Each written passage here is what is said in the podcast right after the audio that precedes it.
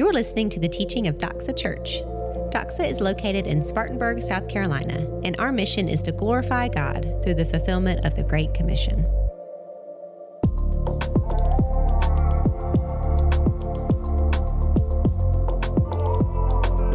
Thank you, worship team. That was excellent.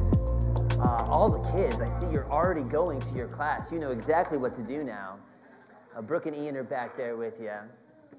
Great stuff. Um, well, hey, we're in part two of our new series, More Than Conquerors. This is a series through one of the most power packed chapters in all the Bible, Romans chapter 8.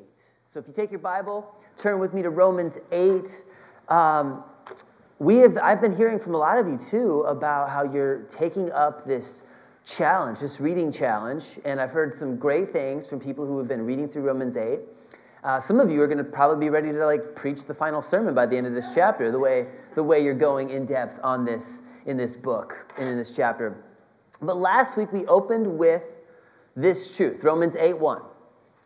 There is therefore now no condemnation for those who are in Christ Jesus. What does no condemnation mean for you? Well, it means that you can say no to the fear of rejection. It means that you can say no to the feelings of guilt, and you can say no to the fatigue of defeat. Because Jesus is your justifier, Jesus is your liberator. And it doesn't just stop there with this transaction that you have received with Jesus Christ. There's an ongoing aspect of our new relationship with Him. We also see here that the Holy Spirit is your sustainer. We've already seen that in the first four verses of Romans 8. As we move into Romans 8, 5 through 11 this morning, I want to highlight one other thing in preparation for where we are going with this passage. There's a key word in verse 4 that actually changes to a different word in verse 5. And it's really easy to miss this. Another reason why you should just be reading through this chapter over and over again. But let's look, let's just take a step back where we left off last week with Romans 8, verse 4. All right, do you see that up there? Yes. In order that the righteous requirement of the law might be fulfilled in us who walk not according to the flesh, but according to the Spirit. All right, we got that. Now let's look at the very next verse, see if there's a difference. Romans 8, verse 5. For those who live according to the flesh set their minds on the things of the flesh, but those who live according to the Spirit set their minds on the things of the Spirit. Do you see the difference between those two verses? See the one key word that changed? We went from your walk, and your walk is what you do, it's your lifestyle, so decisions you make, the places you go. We went from your walk in the Spirit to setting your mind on the Spirit. You see the difference there? We're not just going to stay focused on your lifestyle. We're going to quickly change into your thinking. We're moving into the mind. And notice Paul didn't spend as much time talking about walking in the Spirit as he does in other places. He's going to spend the majority of his time in this chapter on what you are thinking. Now, why would that be the case? Why would Paul focus on your mind and your thinking rather than your lifestyle? That question might stump a few of you in this room because a lot of people view church, they view religion as behavior modification. And, and a lot of people have this misconception about the Bible. Well, you go to church and they're just going to tell you what to do straighten up and do right and don't do this. And, and they have, have more of a mindset about what God is against than what God is even for. And they're missing the relational aspect. As we're going to see today, that is a complete and utter miss. God is always about the heart. He cares more about your motives and what you think than anything else. And as we go through this chapter, you're going to see that faith is more than religious duty, it is a relationship that is following the leading and the prompting of the Holy Spirit. But there is something else here. There's another degree to this.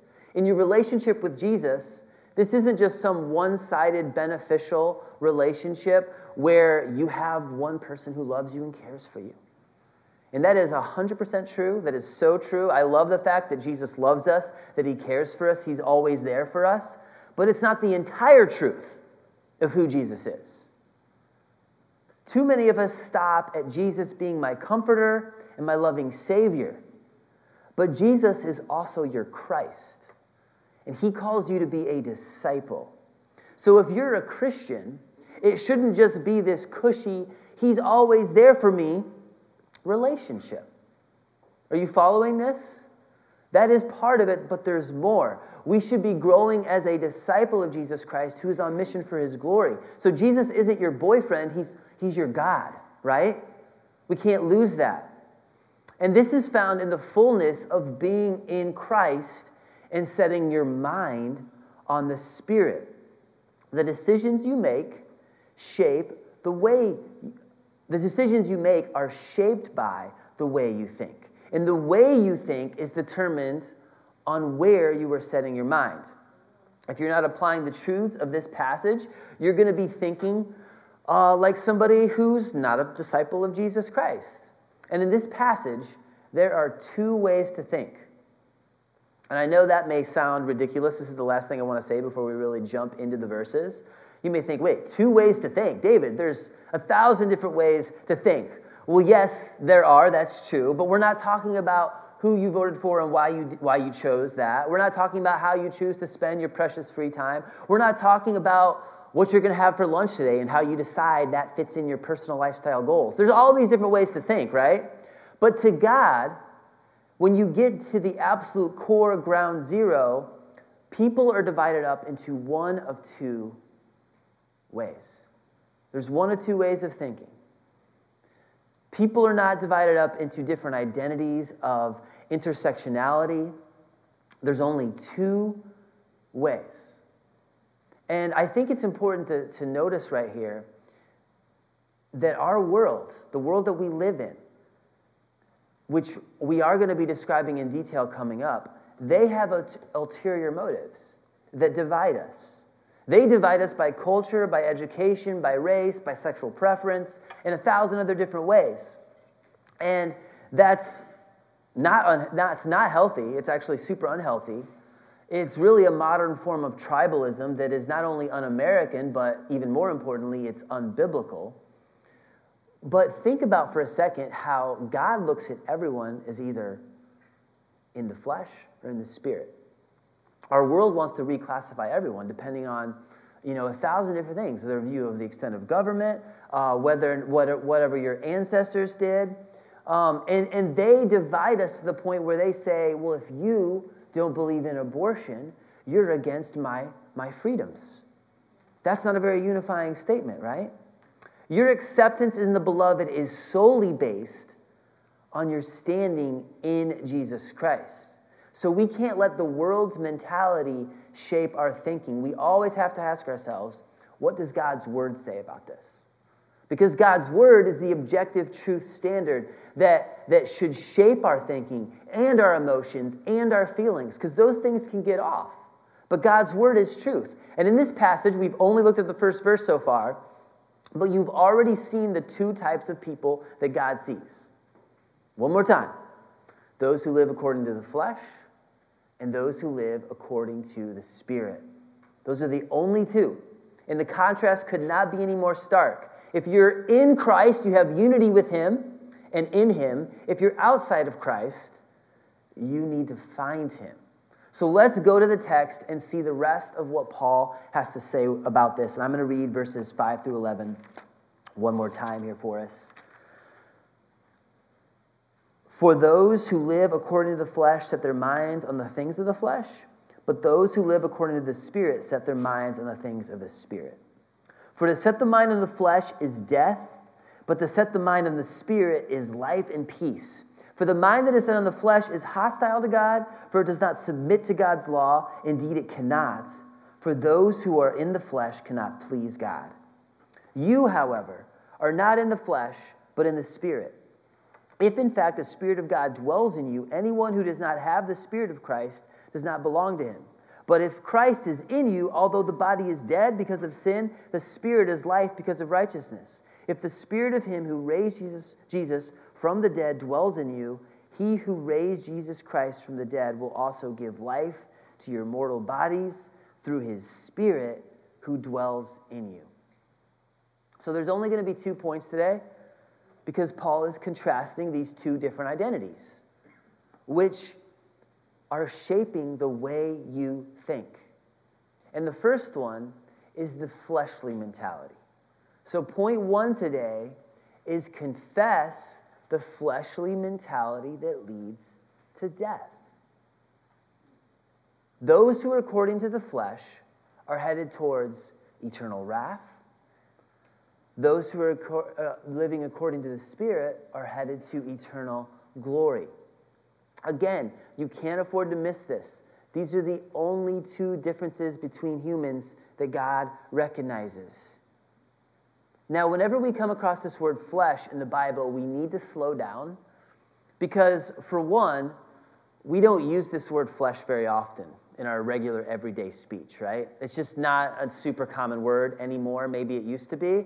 Um, I think of it sometimes, you know, when you're as a Christian, maybe you're you're talking with other Christians, you're in a life group or a Bible study. Like, yeah, the word can come up, but uh, it's really like one of those retired words, like britches or yuppies. You know, not not coming up very often. If I if I said um, if I said those fleshly yuppies gallivanting around the country um, in their britches, that would be a pretty weird sentence, you know, in, in 2020. Just not a normal sentence you're going to hear. So the word is confusing because it's out of use. And secondly, the word flesh means a few different things in the Bible. It's a very nuanced word. Sometimes it refers to your old sin nature, where sin still resides in, even inside of a Christian. And we saw this last week with Romans chapter 7, where Paul was talking about the context of battling his flesh.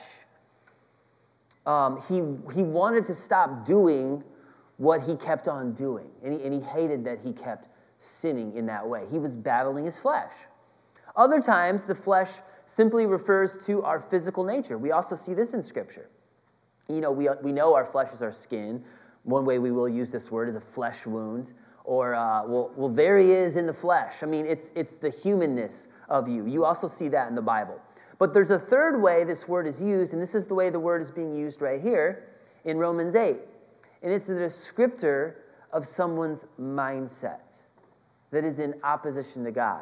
A fleshly mindset is synonymous with a worldly mindset. It's thinking that is antithetical to Jesus Christ. Notice this phrase in verse 5 set their minds. In the Greek, this is the word phroneo, and it doesn't so much mean mind as it means disposition. The, the specific Greek word for mind is the word nous, and you see that most of the time in Scripture, like 1 Corinthians 2.16, have the mind of Christ. But this is the word for disposition. It's a term used to describe the seat of all the mental faculties, your affections, including your emotion, including your will. So the problem is the entire disposition of an unregenerate person is to a certain extent corrupted by the flesh. Those who are outside of Christ have an internal, controlling, fleshly power that defines how they think, which determines how they act. And that's what Paul is talking about here. It's the dominating influence. The thinking that of, of unconverted people is of the flesh, and it's their prevailing sin nature. It's how they think, it's how they act, and it's why they will die if they don't get to know Jesus Christ. Now, before we go too deep into the weeds in the, in the psychological sense of this, there's another way to, to see the same concept. And anybody out here a Star Wars fan at all? I see a few hands. Yes, I know I've already lost some of you just by saying the word Star Wars. You're like, no, don't don't go there. I'm a novice when it comes to this, so um, so so some Star Wars people might might have to explain it more thoroughly to you after the message. I'm sure if you talk to an actual fan, they will give you an earful. But hang with me here because because there's something that I've seen from Star Wars that really really brings this you know to light. Um, in the Star Wars universe, there's this character called the Mandalorian, Din Djarin. And anybody who watches that show will know the Mandalorian doesn't trust droids. The reason the Mandalorian doesn't trust droids, I mean, the droid can be doing something that's, you know, maybe caretaking, there's, there's a nurse droid or whatever. The Mandalorian doesn't, doesn't believe or trust that droid because he knows those droids have hardwiring at the core that actually is stronger and more powerful than their programming. And this guy in the Star Wars universe, you know, even if Kuiil can reprogram a battle droid to be a nurse droid, he will not trust that droid because he knows it's hardwired to be a killer. Those who are of the flesh are hardwired of the flesh. They're hardwired this way. And even if they can be reprogrammed, at the end of the day, it's still not going to 100% completely override their hardwiring that is in opposition to Jesus Christ. Now, why are we spending so much time on this? This truth clears up so much of what we see and what we hear and what we deal with on a day to day basis with people who, who, for the lack of a better word, just grate on us. Or things you see out there in our culture that are like, ah, what, why is this happening? It all goes back to this the way people act, why they do what they do, is not fully, and that's a key word, it's not fully a product of their education. It's not fully a product of bad parenting. Those, those factors are contributors without a doubt. They have massive influence. But at the heart of it, how the mind is hardwired to think goes way deeper than any external influence. And people just can't ultimately be changed by incentives or motives. You know, of course, a fair justice system will really help, and, and crime being punished will quell a lot of mayhem at bay because when people can follow the rules and they benefit from that and they're rewarded, more people, more often than not, will follow that system. And that's what, by and large, we have had in our country for a very long time.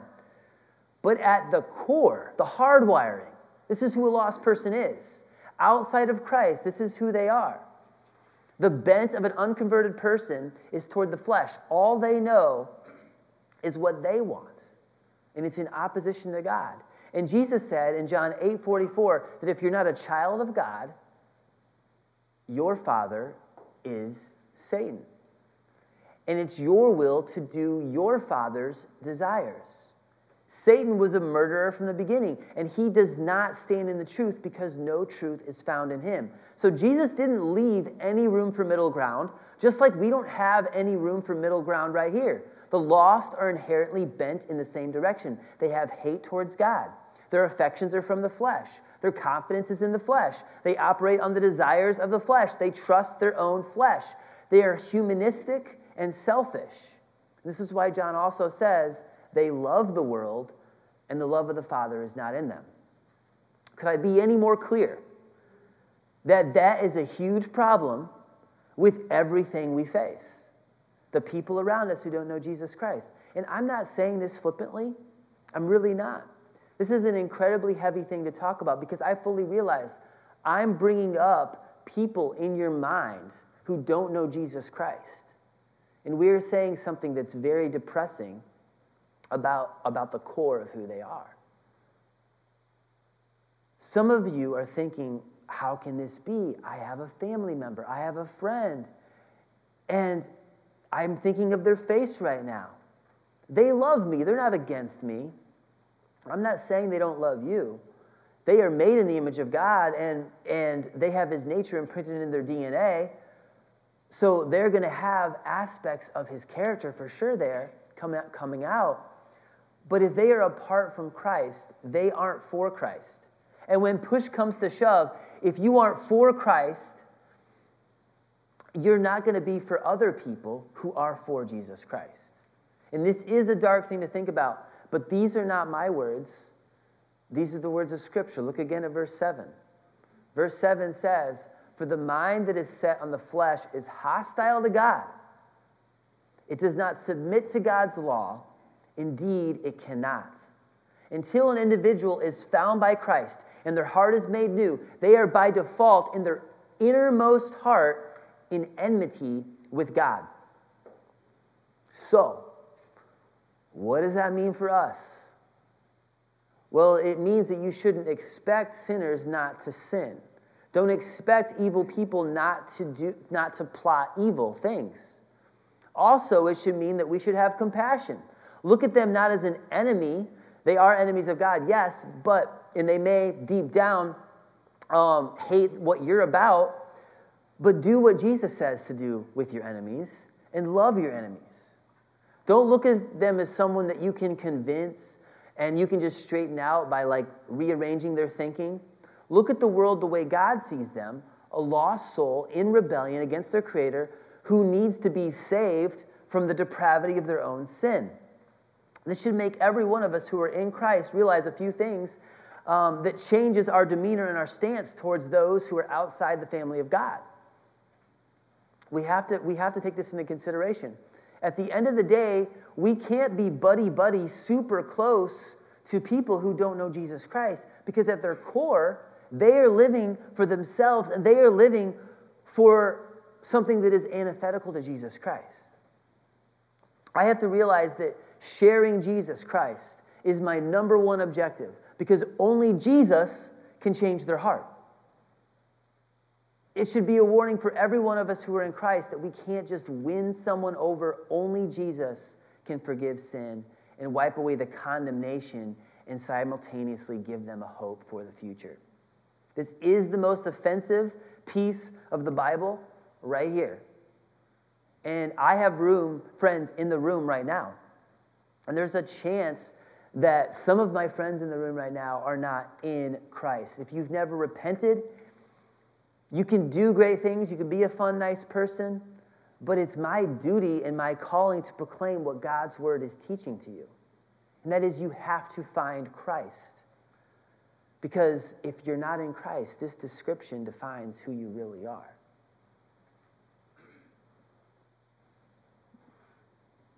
So, what are your motives? Because sometimes you can even do great things. A lot of, a lot of lost people who don't know Jesus are some of the nicest people I know. Sometimes they're nicer than Christians, right? They can do great things, um, but if it's not done for God's glory, you're actually robbing God of his own glory. And, and you, and Isaiah tells us in the Old Testament, that even a righteous act like that is filthy rags before a holy God in his eyes. Do you see that in verse 8? Those who are in the flesh cannot please God. So even if they do good things, they're doing it for the wrong motives and the wrong reasons. Just let that verse, Romans 8 8, sit with you for a second. Now, certainly, sometimes those of us who are in the Spirit do things that are in the flesh. I don't want to scare the Christians in the room to thinking, oh no, I'm not in Christ because I did something in the flesh this morning. We probably all did something in the flesh this morning because we all battle the flesh. That, that still resides in us, but it's not the same thing as being according to the flesh. In verse 5, the very first line with that phrase, for those who live according to the flesh, if you back up for a second, um, that can actually bring some confusion for Christians, and let me tell you why. The word live in verse 5 is not actually even in the original Greek. Depending on what translation you have on your lap, you may see it, you may not. Um, most modern translators have put that in there because they're trying to get the idea across better. But what Paul is literally saying is, even though it's a little harder to understand, I can, I can explain it to you right now because we're in the middle of this passage. What he's literally saying is, for those who are of the flesh, set their minds on the flesh. So, so Christians can hear a message like this and they feel guilty. Oh no, I'm living according to my flesh right now. I'm so horrible. I'm a failure. I can't even do anything right for God. I have to get my act in gear. Anyone ever felt that way? We all have, right? It's easy to slip into that. But how did this chapter start? Verse 1 Remember, there is therefore now no condemnation for those who are in Christ Jesus. So, Paul isn't trying to shame us and guilt those of us who are in Christ to get their act together. No, he's literally saying those who have the flesh are driven by a different dominating influence. They don't have the Holy Spirit and they can't please God. For those of us who are believers, we can do things at times that are displeasing to God, but He looks at Jesus Christ's righteousness instead of our failures. We're not guilty anymore. He sees the righteousness of Jesus Christ imputed onto our account. And we can still mess up for sure. But all of these verses are contrasting those who are in the flesh with those who are in the spirit. So just ask yourself what's the dominating influence of my life? Do I have a desire to live for Jesus Christ? Or is, all, is it all about me? Is it what I can get out of it? Those questions should reveal a lot about where your heart is at. The beloved apostle, the apostle John, in his first letter, lays out the same truth over and over again. If you're a true believer, you confess your sins. If you're a true believer, you love. If you're a true believer, you obey. And we're told in Galatians 5 to walk in the Spirit, and you will not gratify the desires of the flesh. So, this is not a call for Christians to feel ashamed of themselves. It's a call for those who are without Christ to receive Jesus Christ. That's what Paul is saying here. And here's my plea going back to the ones in the room who cannot please God, no matter how many nice things you've done. Anyone here today who is not in Christ, confess your sin, repent of living for your way, and believe in the death and the resurrection of Jesus Christ. To receive Christ, you have to submit to your Creator. You can't make yourself the God of your life anymore. This is what Romans 5 8 says. Romans 5 8 says, But God shows his love for us, and that while we were still sinners, Christ died for us. God wants to save you from his wrath of your sin. Romans 5:10 says, For while we were enemies, we were reconciled to God by the death of his son, Jesus Christ. So Jesus died for your sin so you can receive forgiveness of your sin and enter into a relationship with Jesus Christ. The gift of salvation is freely offered to all, but you must accept it through repentance and faith. That is confessing the fleshly mentality that leads to death. Without Christ, you aren't going to have the life that you were created for. This is the only way to truly find life, real life, the way it was meant to be, and that is by coming to Jesus Christ. Verse 6 says it all. To set the mind on the flesh is death, but to set the mind on the spirit is life and peace. The only way to find everlasting life is to look outside of yourself and your selfish desires and find life in Jesus. So if God is drawing you in today, there is no reason to delay. None at all. You can find him by putting your faith in what Jesus Christ did on the cross as he died for your sins. Please don't stay in this category. Whatever you do, you cannot afford to stay in this category. God wants you in the second category of people. He wants you set free, and He wants to give you His Spirit. So here it is, the second point. This is where you belong. Point number two set your mind on the Spirit and find life and peace. Let me read verses 9 through 11. You, however, are not in the flesh, but in the Spirit. If in fact the Spirit of God dwells in you, anyone who does not have the Spirit of Christ does not belong in him. But if Christ is in you, although the body is dead because of sin, the Spirit is life because of righteousness. If the spirit of him who raised Jesus from the dead dwells in you, he who raised Christ Jesus from the dead will also give you life to your mortal bodies through his spirit who dwells in you. So, the first point, uh, when we're talking about those who were according to the flesh and why they do they, what they do, um, was completely different than what we have here. I made a point earlier that education and parenting and background and culture they aren't the primary initiators of your thinking. They mattered, right? But it goes deeper than that, all the way to your hardwiring. And you can't program something that's not hardwired. Well, here's where we see in the positive side of the same coin that I have some really good news for all of you. Okay? What if you didn't have good parents? What if your programming was just horrible and, and, and your parents screwed you up? You didn't have good education. You went to a really, um, really poor school.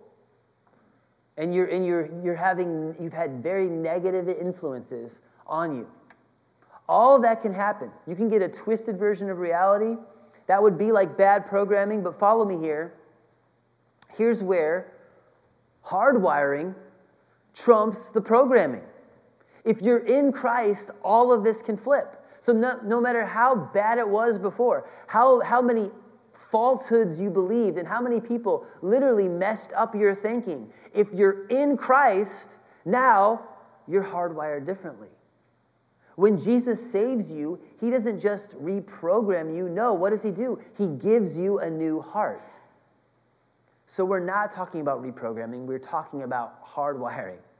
And so for all of us who aren't like, you know, a member of the Geek Squad and you don't work at Best Buy, let me give you a refresher on the tech definition here. To hardwire something is to make a function a permanent feature in a computer by means of permanently connecting circuits so that it cannot be altered by software. This is what happened, spiritually speaking, to every single one of us who are in Christ. You, however, are not in the flesh, but in the Spirit, if in fact the Spirit of God dwells in you. That's verse 9. The Holy Spirit completely changes you.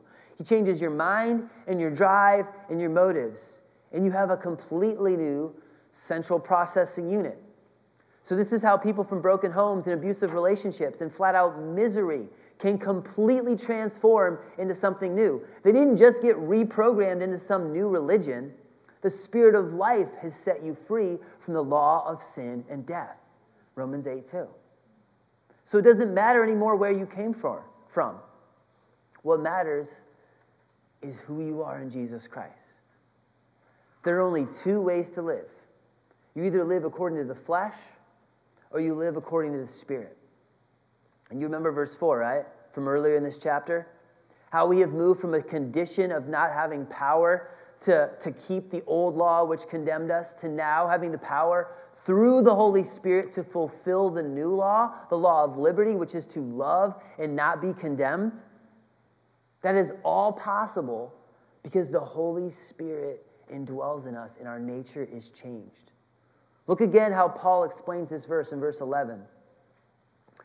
If the Spirit of Him who raised Jesus from the dead dwells in you, He who raised Christ Jesus from the dead will also give life to your mortal bodies through His Spirit who dwells in you.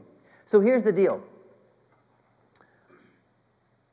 I'm not, I, I, I'm not going to tell you that you have to change all these things about you and, and, and put that on you as a, as a weight on your shoulders.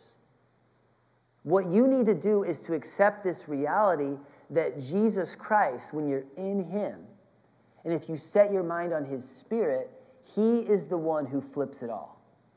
This is one of those truths that if it stays in the head and never gets to your heart, you're going to have problems and you're going to be very frustrated. So here's the challenge for everyone who is in Christ Set your mind on the Spirit. Being in Christ is more than just receiving the gift. It's now living a new life that is far superior to your mortal body through the power of His Spirit. Which leads us to one final question How do I do this? How do I get this? What does setting your mind in the Spirit actually look like? Well, we have talked about this, you know, on and off throughout the whole year of 2020. I mean, we started this this year back in Ephesians, and we had a series on on this. I, I preached a sermon called "Under the Influence." Some of you may remember it. Uh, but being filled with the Spirit has the idea of being carried along, like you throw a stick in a river, and, and the and the current just takes the stick along, or like a sailboat, right? And the and the wind is blowing the sails. That's the equivalent of being filled with the Spirit in the New Testament. But that passage in Ephesians has a parallel passage in Colossians. And in Colossians 3, you see both of these passages are talking about setting your mind on the Spirit, seeking the leading of the Holy Spirit. And the phrase that describes it, sometimes that we don't think about, is let the word of Christ dwell in you richly. That is synonymous with being filled with the Spirit. If you want a super practical description of what Paul is talking about right here, there's probably not a better passage than in Ephesians 4. So I want to read Ephesians 4, and I don't usually jump around like this, but literally, Ephesians 4 is kind of like the cliff notes not the cliff notes, it's more like the footnotes, I would say. The footnotes of Romans 8 11. Um, because it goes in way more in depth. And you know, if you if you have to write a really good research paper, sometimes some of the best stuff is in the actual footnotes. So let me read to you Ephesians 4, and you can read along with me verses 17 through 24. Thank goodness for the rest of Scripture, right? Because Scripture always interprets Scripture. So Paul mentions this really quickly, and he doesn't really elaborate too much on it. That's why we're going to Ephesians 4 for a second. But this should really help us expound and amplify what setting your mind on the Spirit looks like. Ephesians 4, verse 17. Now, this I say and testify in the Lord that you must no longer walk as the Gentiles do in the futility of their minds. They are darkened in their understanding, alienated from the life of God because of the ignorance that is in them due to their hardness of heart. They have become callous and have given themselves up to sensuality greedy to practice every kind of impurity. But that is not the way you learn Christ.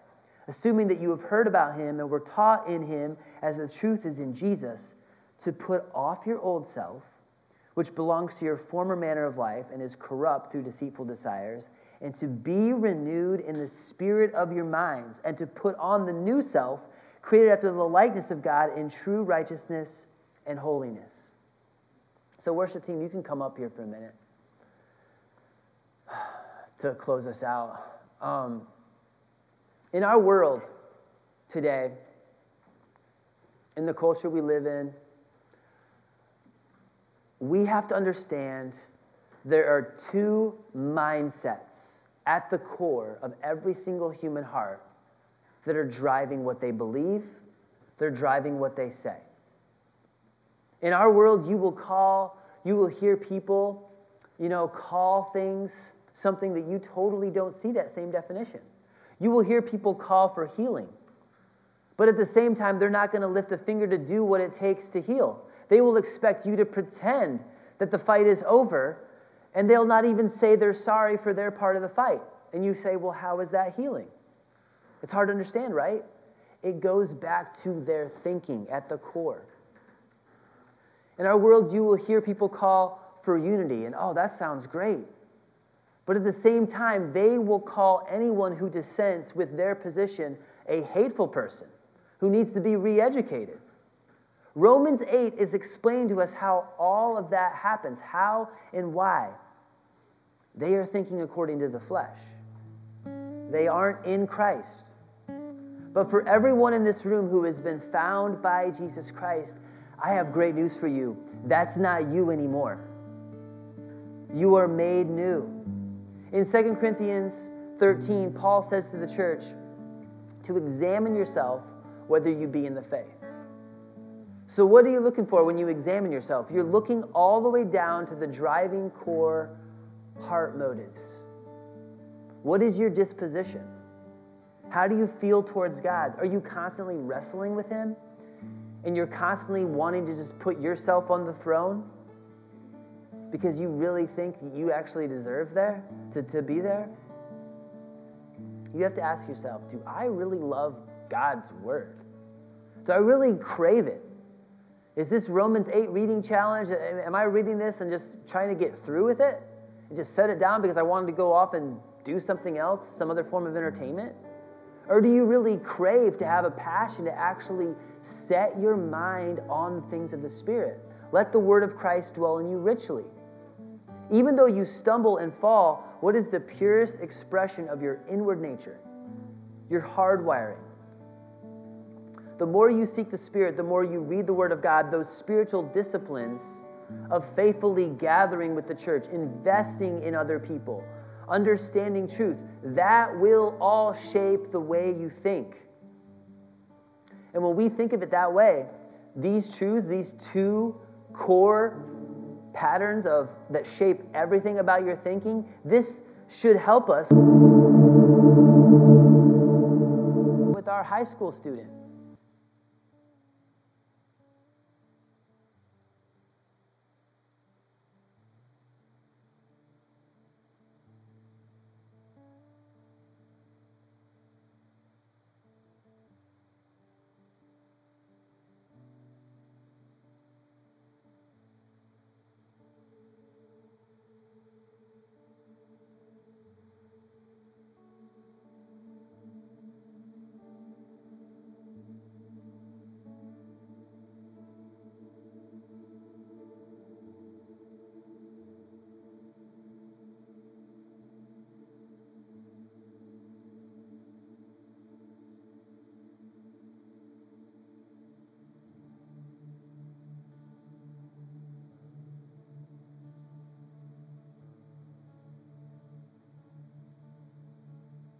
Loved you? Is it a desire to seek the Spirit? Verse 6 says that this will lead to life and peace. This is the way your life actually works, the way it was intended to work. The fleshly mentality that's all about what you crave and what builds you up your kingdom, that eventually will lead to failure. It'll eventually lead to frustration. The end result is death, separation from God. So confess that. And once you have, set your mind on the Spirit and find life and peace.